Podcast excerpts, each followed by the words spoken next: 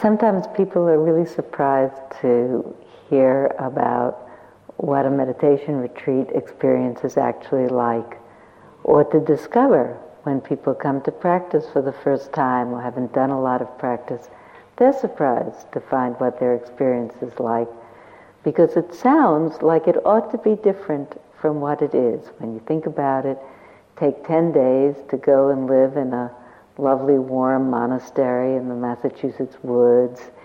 The outside looks like a Christmas card.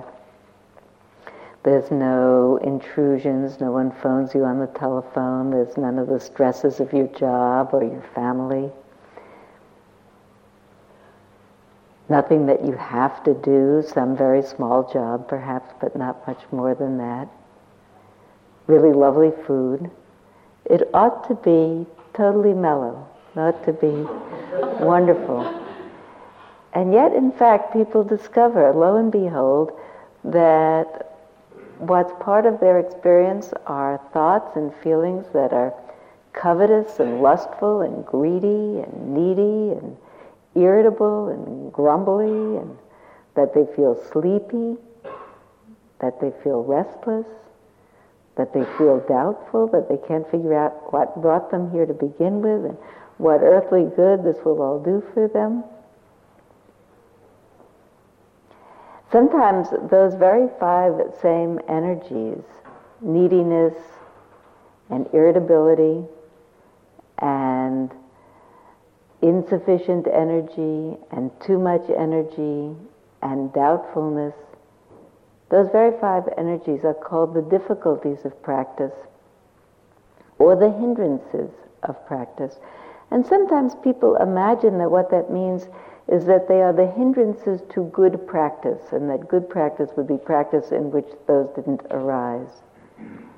And actually, I think that's a misunderstanding. What they are hindrances to is hindrance to clear seeing.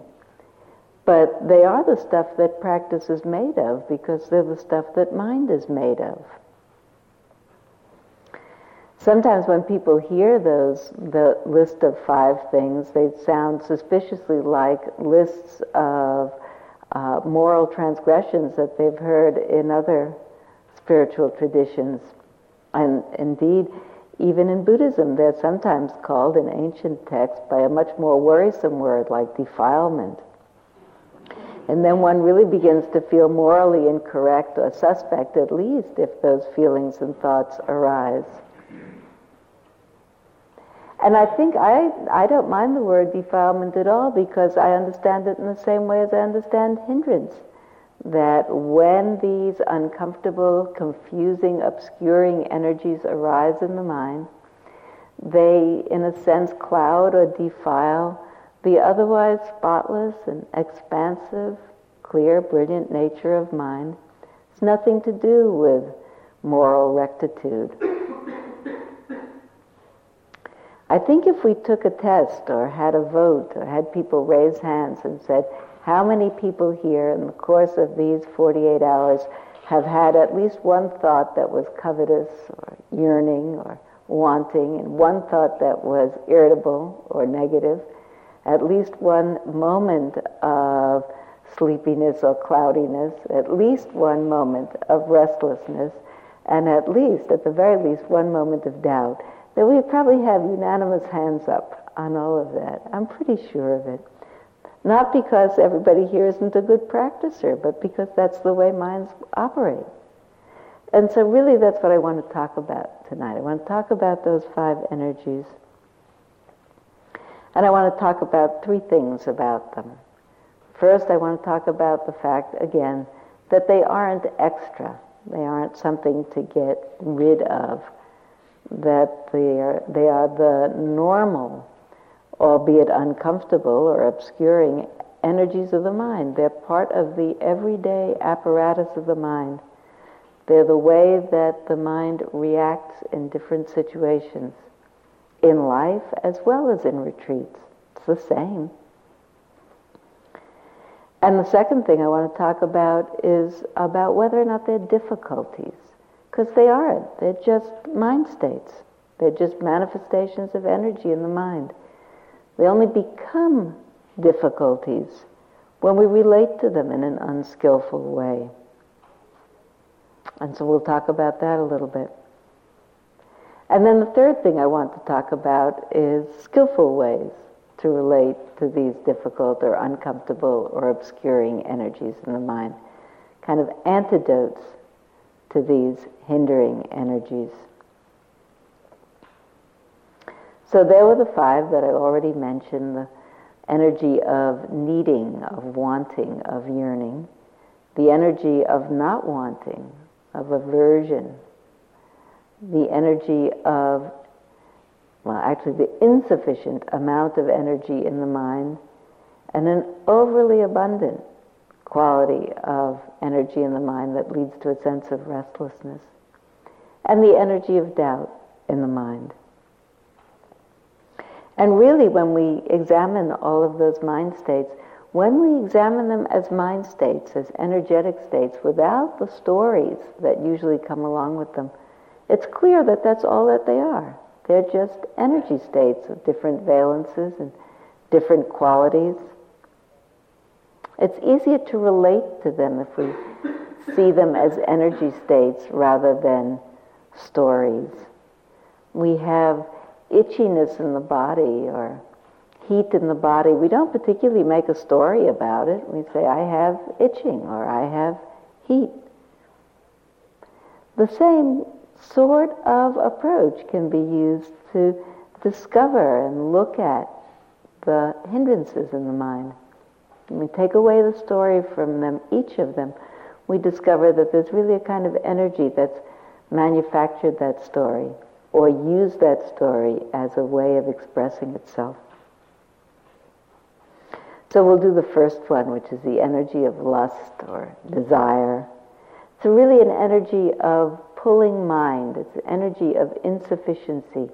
It's an energy of the mind feeling like it needs something and looking around for something to slake its thirst.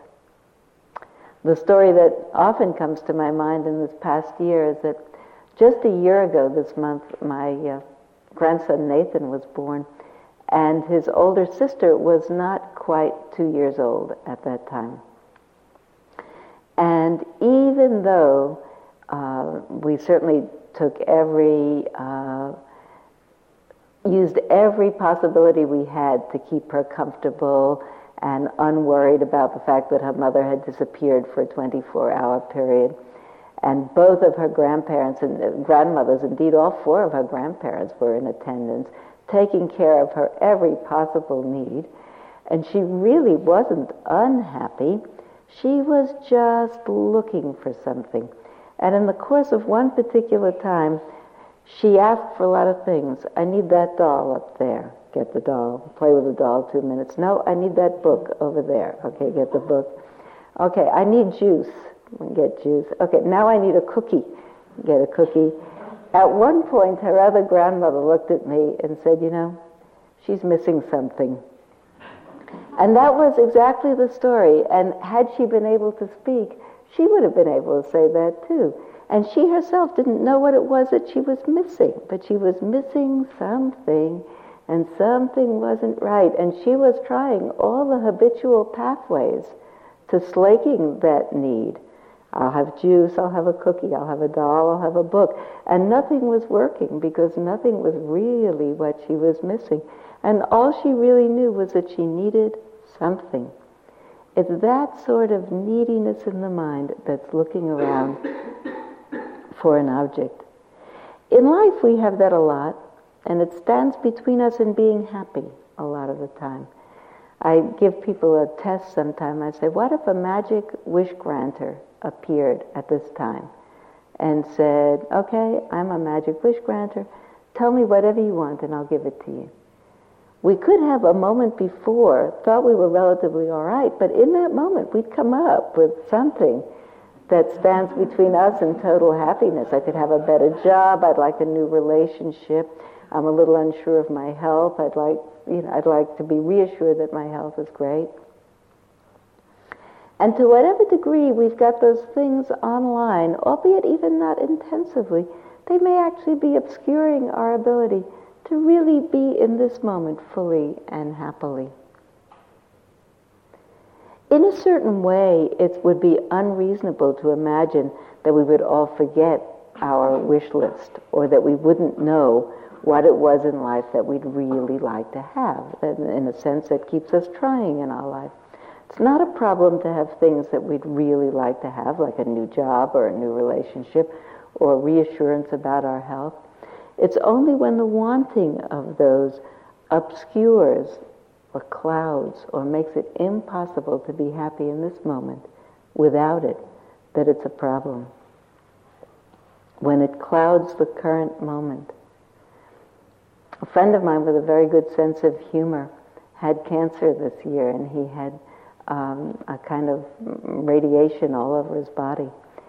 And uh, he said at the end that his uh, technicians at the end of his treatment had said to him, We find it very remarkable that you kept your good sense of humor throughout.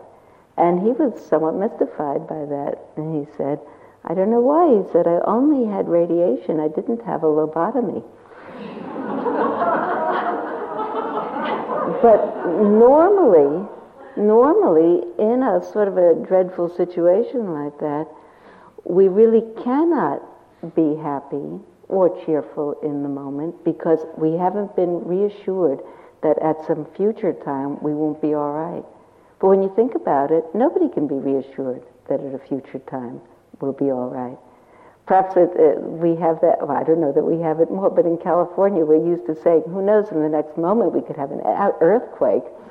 So you never know what's going to happen in the next moment. To mortgage this moment of happiness of potential happiness for some possible uncomfortableness in the future.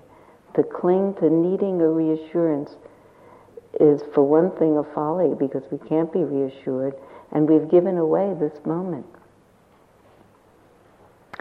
So it happens in life that um, the, the, the energy of insufficiency can cloud the moment. It happens certainly in retreats because that's life as well happens perhaps in, often in, medit- in vipassana retreats because they're in a certain way more arduous than metta retreats. So there's often the thought, if only I could sit in a more comfortable way, or if only I had a more comfortable zafu, or a better shawl around me, or if only I could. Um, change the pace of my walking and walk around just as I felt like walking. Or if only I could have a massage or a back rub, then I'd be all right. That's what stands between me and clear seeing is a massage or a back rub. Always one thing. In metta practice, where it's not so arduous, you could move, you could sit in a chair, you could relax, could walk at a more brisk pace. We also have if only.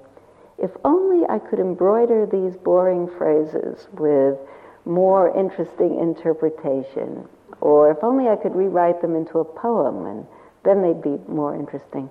Or if only I could dwell on them and think about my benefactor or my friend and recall the many stories of our lives together rather than just keeping with the phrases in this way.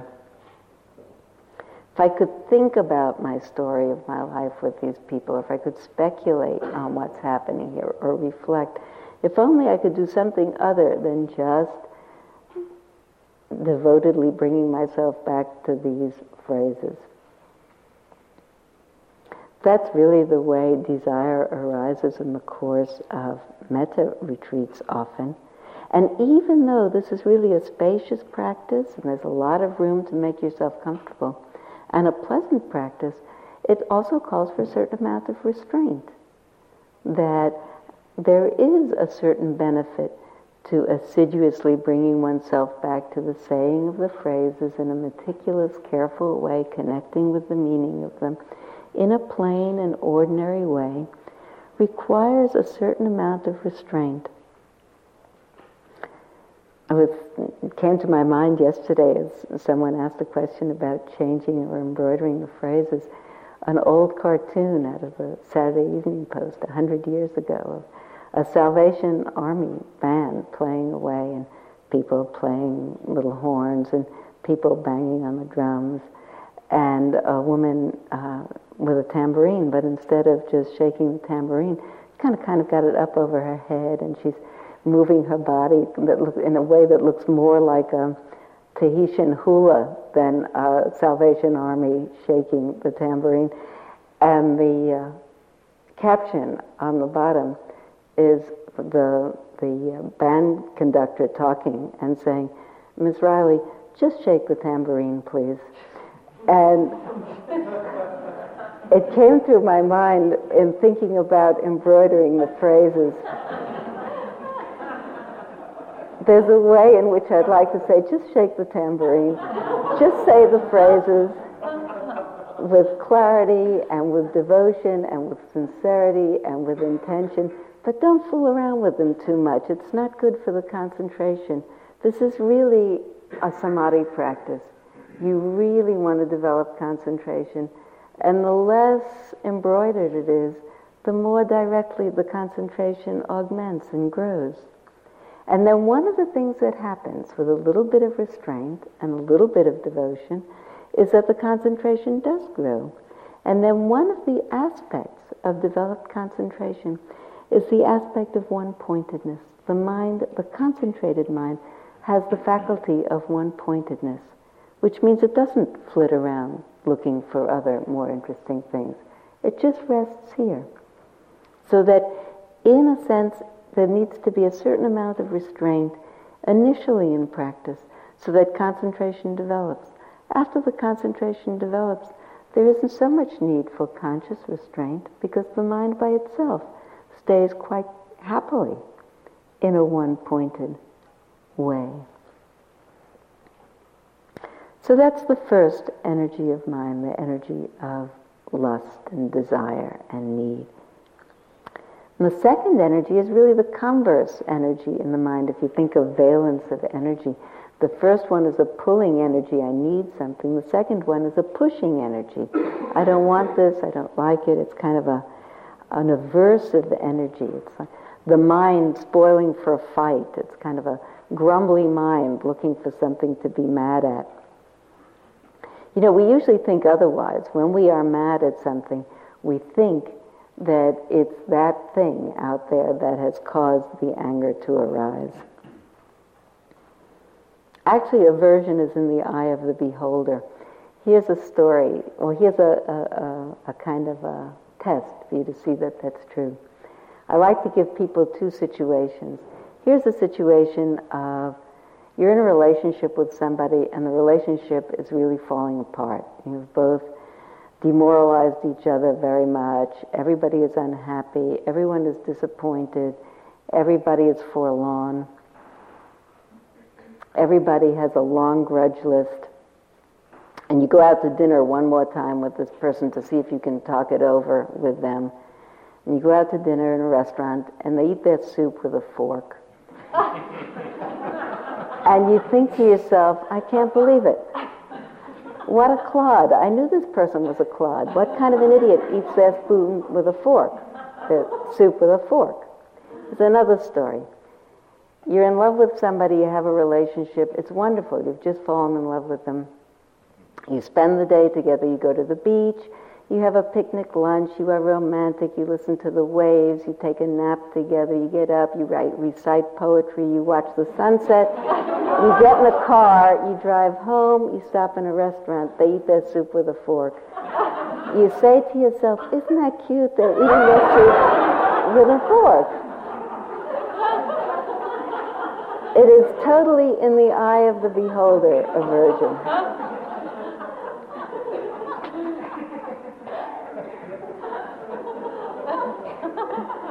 Joseph's story last night was so wonderful because it points out that what happens, our responses to people happen entirely in here. They don't happen anywhere else. Here is where they happen. In terms of aversion as an energy that's troublesome in the mind, some people have that as the principal troublesome energy. If you ask people, I always ask people, you may start to ask people, you'll tell them these five energies and you'll say, which is your most principal difficult energy. Everybody knows what theirs. Everybody has all of them, but somebody, everybody has one more difficult than the other. Some people have a short fuse. They have more aversive energy than other people. I think it's partially biologically mitigated. That's probably karmic. It's probably a lot depends on how you grow up in your childhood and your experiences. People who are easily irritated comes out and retreats with one notices that one's mind is grumbling. Same old cereal, same old turnips.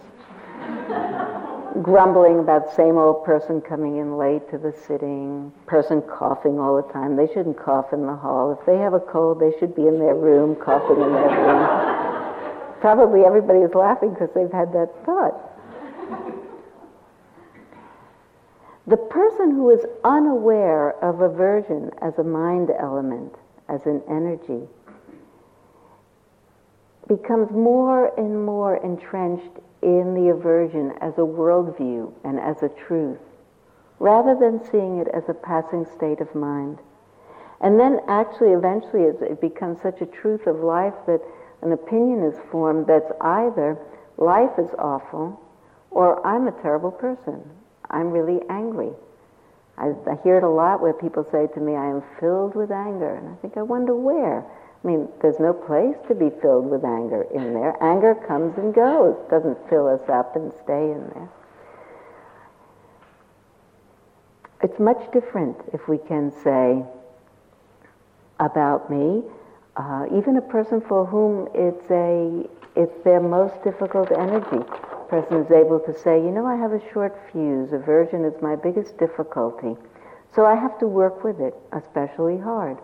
That has no uh, moral sense about it, any more than a person might say, you know, I was born with one leg shorter than the other, so I put a lift in one shoe so that I'll walk a little straighter. That's the same, too.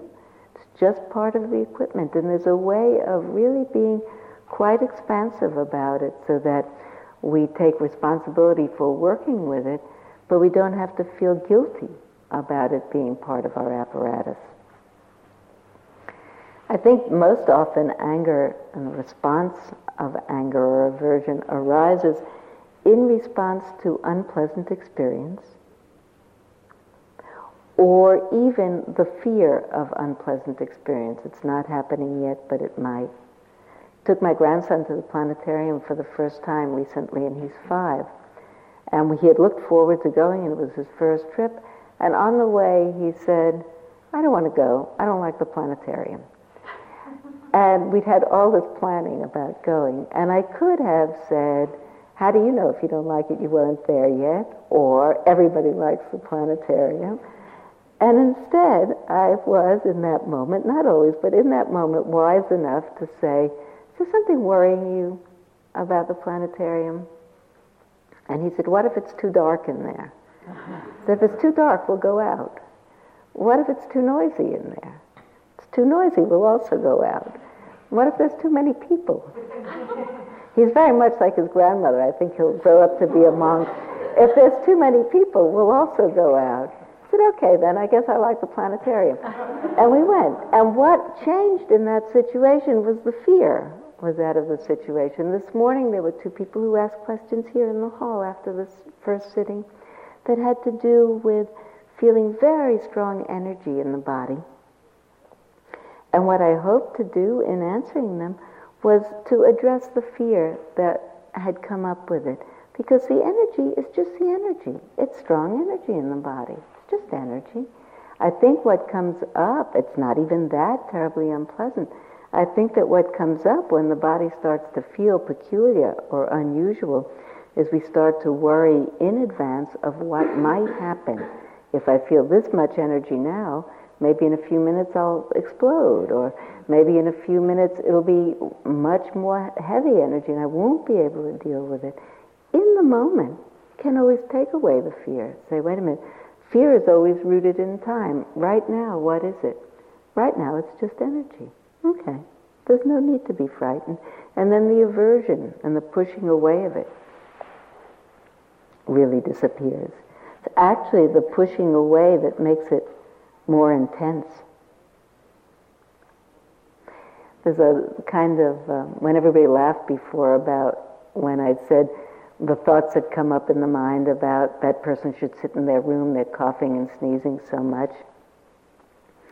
And then even being caught up in those thoughts. I remember uh, a very early time in my practice where I had sat down next to someone who just, probably two minutes after the retreat started, started in with a tremendous cold, was coughing and sneezing and blowing and carrying on. And each time that this person started in, I would start a whole chain of thoughts about they should be in their room, maybe they shouldn't even be at the retreat, and they should certainly sit in their room and not be upsetting everybody, and it would go on and on and on. Then I would just settle myself back again and be quietening myself down, and then they'd start blowing and snorting again. I'd start all over again. And then I started in on myself. What kind of a mean spirited person are you? You really think that you're a nice person. People think that you're a nice person, and here you are sitting consumed with bad thoughts about this person, really, you see, you've blown your cover to yourself. You're not all that nice at all. When I began to calm down, I could see the fears behind the aversion in my reaction. First of all, the fear, they'll sneeze on me. I'll get sick and it'll ruin my retreat. So I will or I won't, but the aversion isn't going to help it out. Or They'll continue to sneeze, and I'm struggling so hard to concentrate myself. I'll never get concentrated if they continue to carry on, and a fear that that won't work. Once some time had passed by and I settled down, the mind was a little bit concentrated. Two of the aspects of a concentrated mind that helped to dispel that sort of ill will and irritability and worrisomeness are the factor of calm that's part of a concentrated mind, where one thinks to oneself suddenly, I'll either get sick or I won't. It doesn't matter. It's not the only opportunity in my whole life to practice. You can practice with a cold. Quietened mind, a calmed mind, has a whole different take on the situation.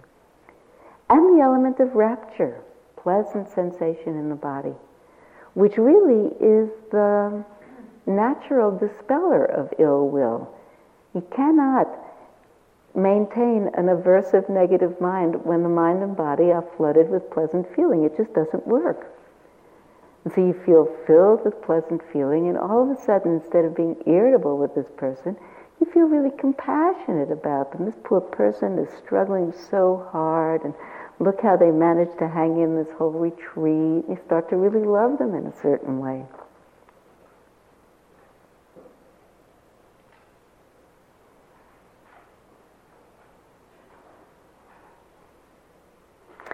Talk a little bit about the next two clouding mind energies. The first two have that opposing sense in the, in the sense that one of them is pulling and the other one is pushing. And the next two, for me, also seem opposites of each other because the first one is not enough energy in the mind and the second is too much energy in the mind. It's as if we can't get it quite right. Actually, what the mind is doing is coming to a certain amount of balance, and as it does that, it goes from too much energy to not enough energy to too much to not enough, and by and by the swings are probably not so much, and balance is a little easier. So the first of those, not enough energy, is sometimes called torpor. And everybody here has probably experienced some periods of sleepiness, some periods of not so much sleepiness in the sense of needing to take a nap, but cloudiness about what one's experience is. So that one is saying one's phrases and saying and saying, and then all of a sudden the mind says a so, totally weird phrase, says, says some words that don't make sense at all says some complete jumble of words that really make it clear that the mind is not really very alert, not very bright. And there's a way sometimes where uh, there can be a certain amount of concentration and a certain amount of quietening down without an, uh, an amount of brightness in it so that it stays steady. It doesn't feel too bad. Actually, for people with a good facility for samadhi or concentration, you can hang out for quite a bit of time in a kind of a cloudy place where you kind of hang out in a one-pointed way. Sometimes people do it in vipassana practice and they just hang out on the breath, but there's not a lot of alertness on it. The same with this practice. You can kind of hang out with the phrases, but not really connecting in any clear way with what the intention is, what the nuance of intention is as you change from one phrase to another. Just kind of saying it, but not with, with, with any amount of clarity.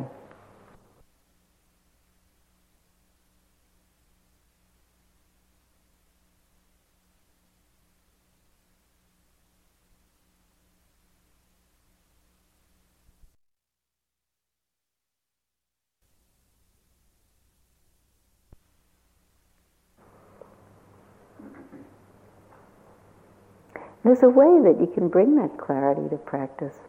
A lot of people in interviews have been talking about a concern about their saying the phrases seeming to them quite dry and they're very steadfast in saying them, but there's a concern about I don't feel affect, I don't really feel an outpouring of metta towards whomever it is that I'm sending this metta.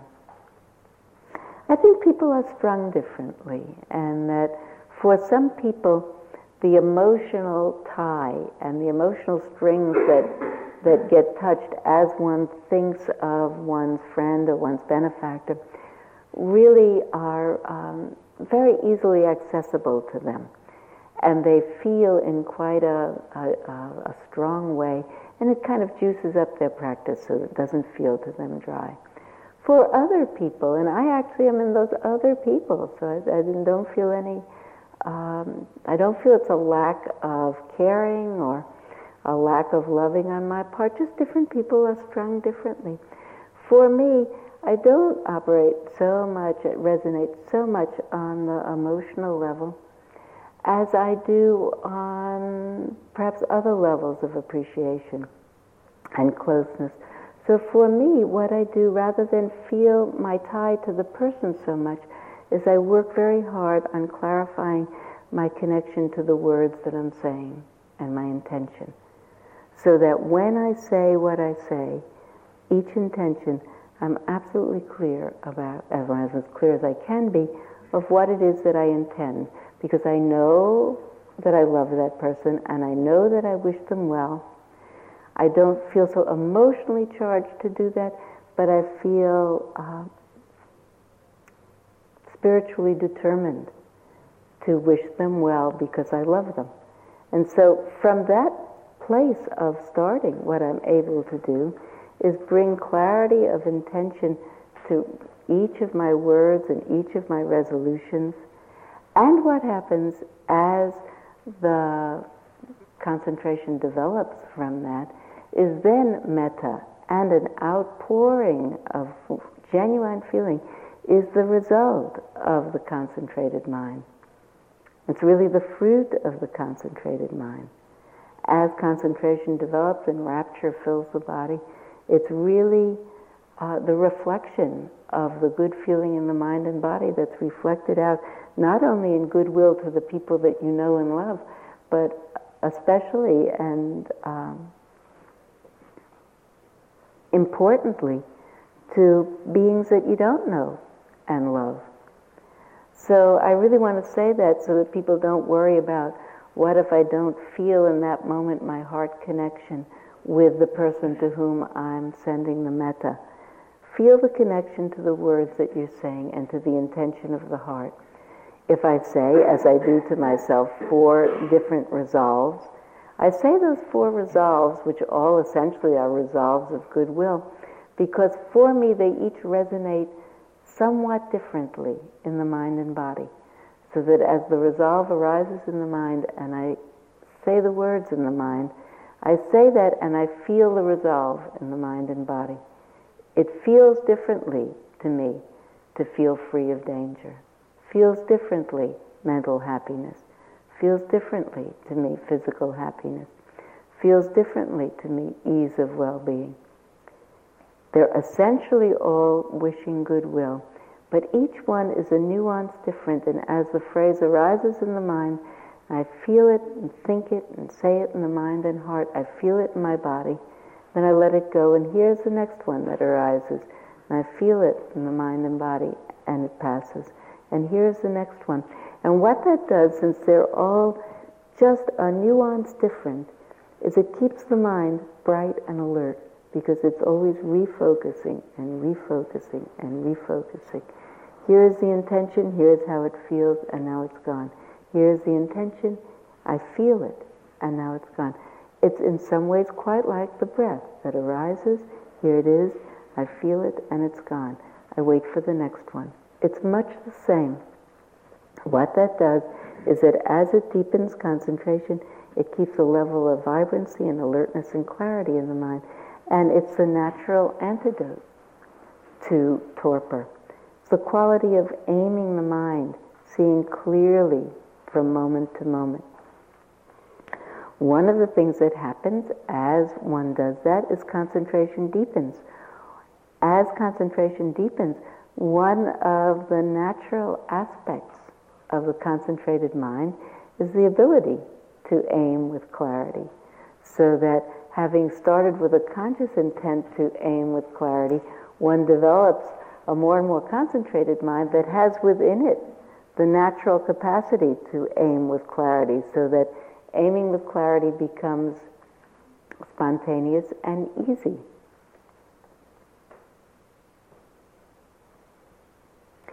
The opposite energy or the inverse energy to not enough energy in the mind is too much energy in the mind. Sometimes it feels in the body like the body is buzzing.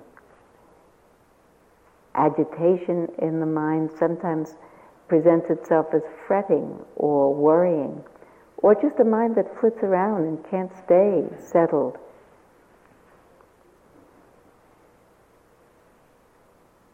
Apart from the fear that people have expressed here and interviews about, I feel so filled with restlessness, I feel like I'm going to explode. Apart from the fear, which is easy to address because you think about it, the idea of exploding is unlikely.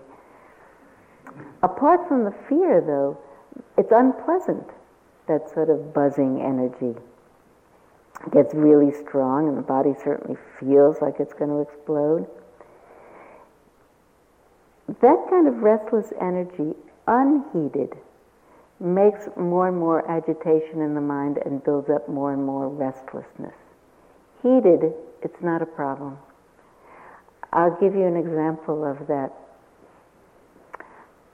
in the early days of my practice, I used to have particular trouble with restlessness in the body, particularly at the end of the day. I, I particularly enjoy all the questions about exploding on the zafu because I can't tell you how many times I thought I might. Even that people assured me that it didn't happen, I still held out that I might be the first person to do that. I so desperately wanted the bell to ring on certain occasions that I hallucinated the bell ringing. I so much wanted it to ring that I would hear it ring and go ding, and I would think, oh, thank goodness. And I would open my eyes, and everybody is sitting, nobody's moved. Here's an experiment to do to let you see how much the factor of worry contributes to agitation and restlessness in the mind and body. When you're sitting and agitation or restlessness arises, often the first thought is, I wonder what time it is. I think I'll open my eyes and look at my watch. Somehow, as if that would make a difference, that the agitation, the restlessness would be less. Actually, it's true. It would be less. And here's the experiment that you do. You might be sitting there dying for the bell to ring because the restlessness is so intense. You sit, sit, sit, sit, sit. Finally, the bell rings. When the bell rings, don't move. The bell rings ding, and you think, oh, thank goodness. Don't move. You watch the restlessness go out of the body, and you haven't moved yet. And what you see is that, however natural amount of restlessness there is, it is tremendously, tremendously heightened by the alarm about the restlessness and the alarm about what if I can't move and this unpleasantness continues. It's a really extraordinary, simple little exercise. Unheeded restlessness makes a problem. Heeded, it's not a problem. One says to oneself, Boy, I'm really restless. Guess I could take some deep breaths and try to calm down. I guess I could remind myself restlessness is a mind state, it'll pass. One of the things that happens as we continue to steadfastly stay with our practice, in the case of restlessness, an extreme restlessness comes up, it's an absolutely perfect time to say, May I have physical happiness. May I have mental happiness. May I have ease of well being. And really relate to those phrases at those times. It's really meaningful. That as we continue the practice in a steadfast way and the mind really does settle down and become concentrated, one of the factors of the concentrated mind, that's a natural factor of the concentrated mind, is the factor of calm. And so restlessness is not such a big problem. There's just more calm in the mind and body all the time. So that it becomes the natural antidote to restlessness.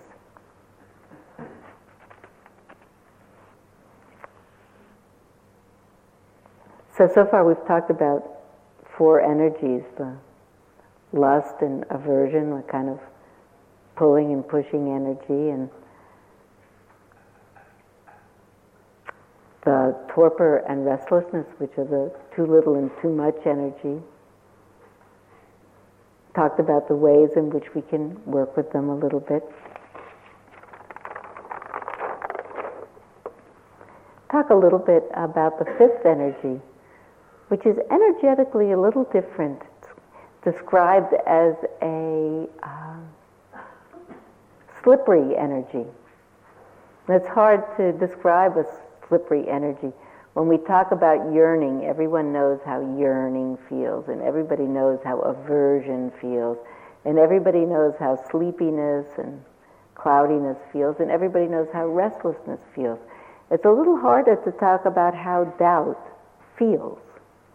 And Uh, that's one of the reasons why doubt becomes one of the more troublesome hindrances to practice because we don't recognize it as just a mind energy and we take it seriously.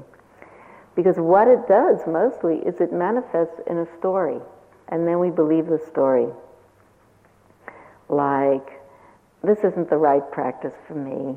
I should be doing another practice, or at another time, this would be a better practice to do or different teachers would be better than these teachers, or these teachers are all right and this is a good practice, but I'm not all right. I'll never do this well. I can't possibly be a good yogi. It's too hard for me. I have a different kind of a temperament. And then we take those seriously and begin to be demoralized and fatigued about it. In the beginning, I used to think that the best antidote for doubt was to look around. It served me some good in the beginning. I'd look around and uh, I'd look at a room full of a hundred people and I'd say, well, I don't get it, but all these other hundred people, they can't be wrong.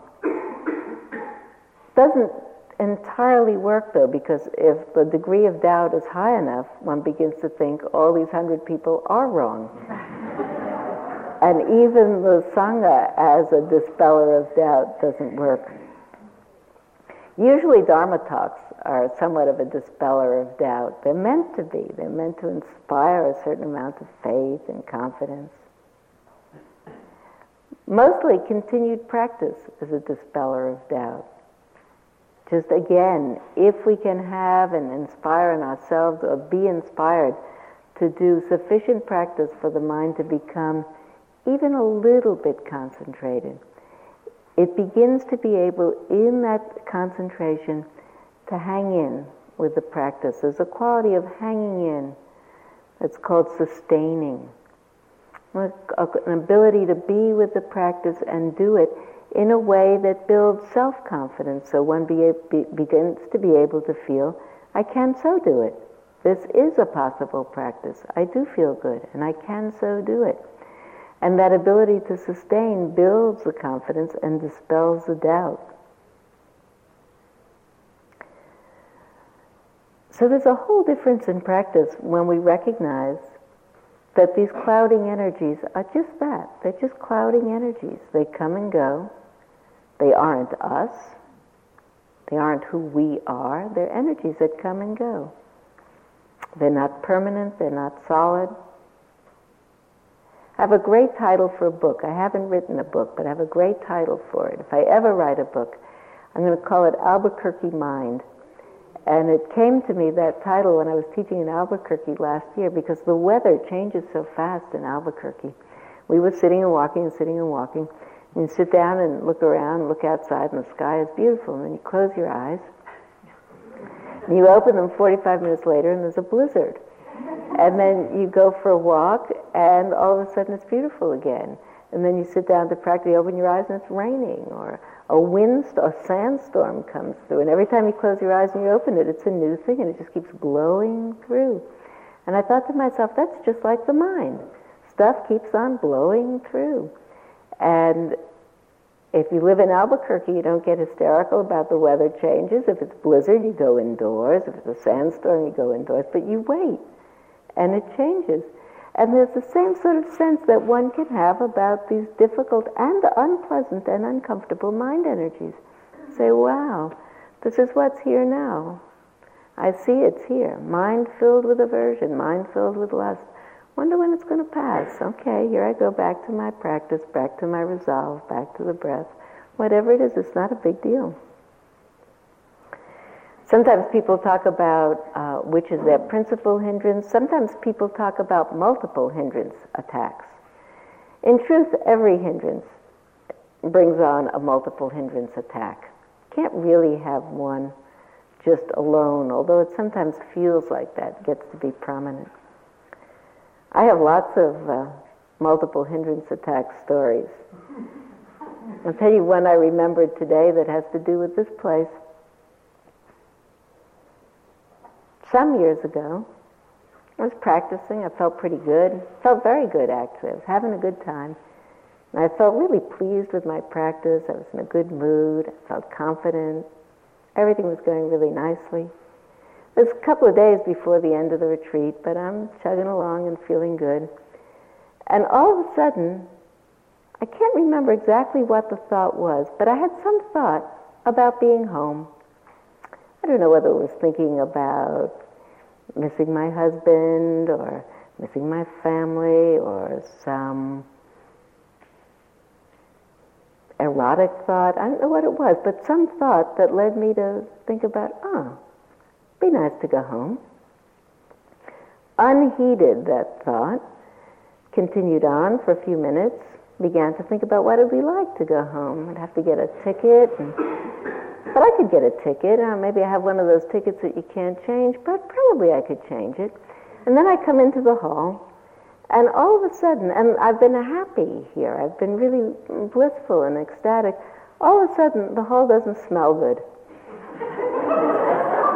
come into the hall and think it doesn't smell good at all in here. There's just too many bodies breathing in here. All of a sudden, I have an attack of aversion. It's not pleasant here. It smells bad. Then all of a sudden, I have an attack of, probably a little bit of an attack of doubt. I think to myself, nothing much I could do here in the next few days. I probably did as much practice as I could do. Nothing much left to do by staying. Nah, nah. So a little, little bit of doubt. Then all of a sudden, a lot of agitation.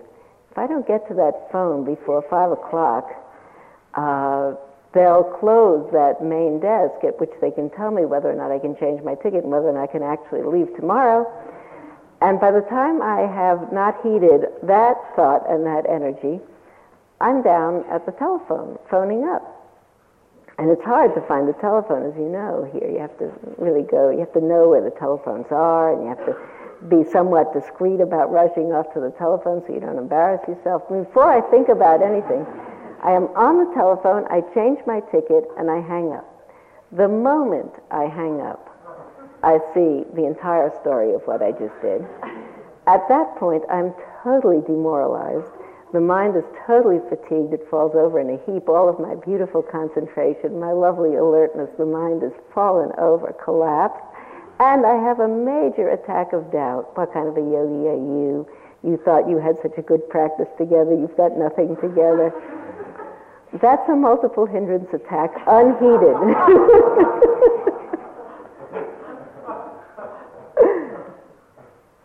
so now I'll say some things about clues to how to work with hindrances, particularly multiple hindrances. First clue is don't do anything in a hurry. Think it over. Clearly understand what your purpose is, what's going on. That's number one clue. Don't take it, don't do anything suddenly. Don't take anything seriously. What if it's just a mind energy that's grabbed the nearest thought as a way of presenting itself? That's what it is. It's just a mind energy that's grabbed the nearest thought. Don't take it too seriously. Try to remember that it's just a mind state. It's not who you are. The problem is that when we start to identify with it, I'm so sleepy. I'm so restless. I'm so lustful. I'm so angry. If we leave out the I'm so and just say restlessness is present, anger is present, sleepiness is present, lust is present.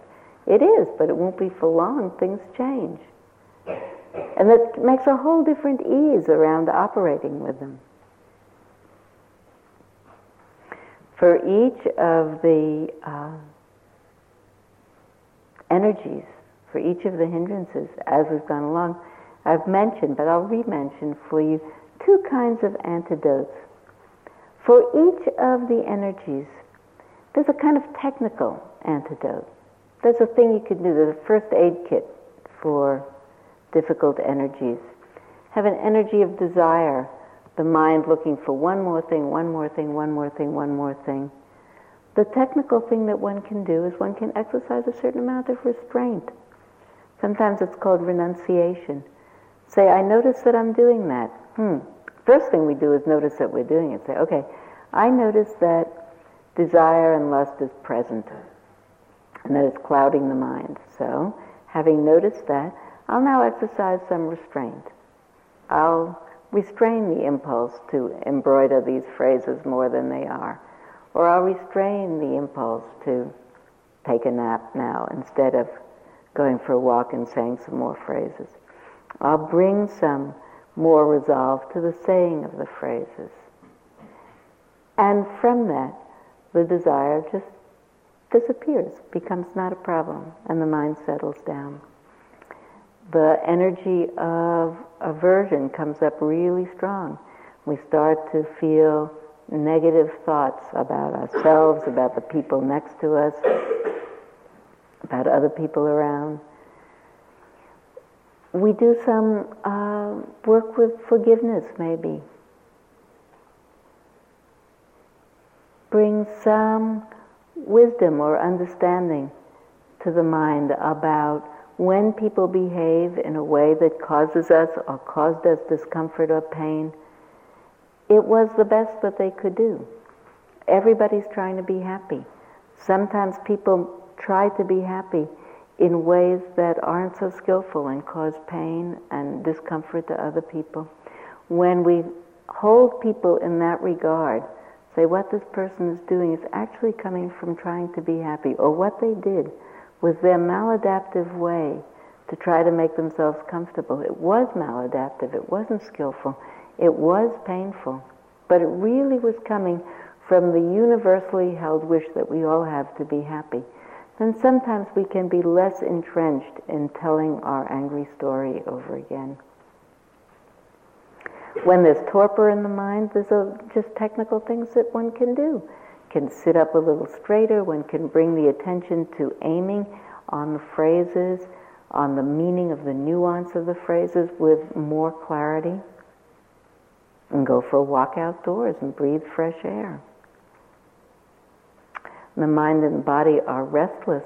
There's a way of taking some deep breaths, or slowing down, or reassuring oneself and noticing, wow, a lot of restlessness is present. It'll be all right. I'm pretty sure it'll be all right. I can calm myself down. I'm just frightened of energy. I don't have to be frightened of energy. It's just energy. There are ways of actually talking yourself down a little bit and calming down.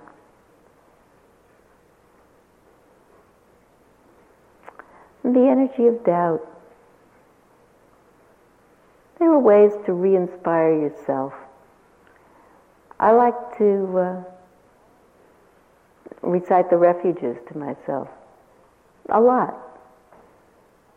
So that we do that formally when we start a retreat. But it's nice sometimes when you come in to sit with or without doubt. When you sit down, you might recite the refuges to yourself. It's really exciting to do that. It inspires a tremendous confidence, links one up with the whole 2,000 and more years of people who have done this very practice in the hope that they'd arrive at being happy. And at the same time, those are all the technical ways of working with the hindrance. The natural fruits of the concentrated mind that's developed through increasing concentration are one pointedness, that's the antidote to desire, and rapture, which is the antidote to aversion, and clarity of aim, which is the antidote to torpor, and calmness, which is the antidote to restlessness, and the ability to sustain the attention, which is the antidote to doubt It's really a simple practice.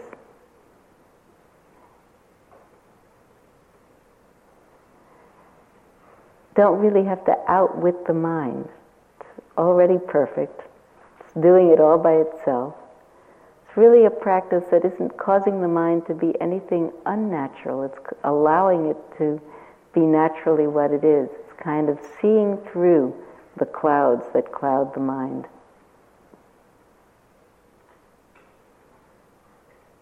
And we can at any moment that we remember that that's what they are. Sharon is my metta guru, and when I began to do metta practice with her, I noticed that as I left uh, an interview, she would, as I was walking out the door, say to me, uh, Remember, Sylvia, be happy. And for a while, I thought that was a kind of a quaint salutation, like in California, we say, have a good day when people leave. And then it was after some time that I realized it was an instruction. and it is an instruction. It's an instruction that reminds of the possibility that one could be. In any moment, it's available. It only requires that we remember that that possibility exists, that that's the natural quality of mind, that the mind, because of how minds work, gets all caught up and clouded with energies, doesn't experience clarity, doesn't experience ease and peace and contentment. But that's because it's gotten all caught, caught up. And in the moment of seeing, wow, my mind's all caught up. Look, it's caught in restlessness, it's caught in desire, it's caught in aversion, it's caught in doubt, it's caught in torpor. In the moment of seeing, it's uncaught. And then there's ease and peacefulness and contentment and happiness. I love to do the that story. Gives me a chance to say thank you to Sharon. So we can sit for a minute now.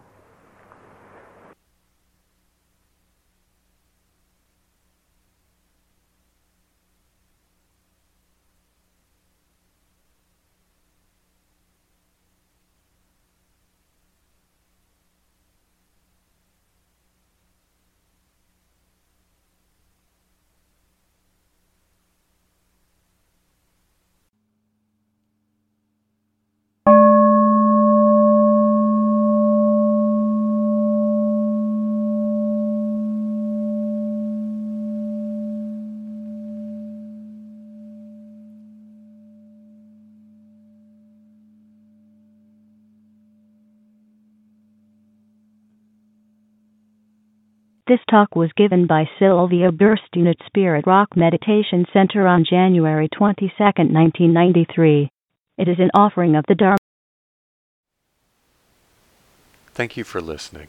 To learn how you can support the teachers and Dharma Seed, please visit dharmaseed.org slash donate.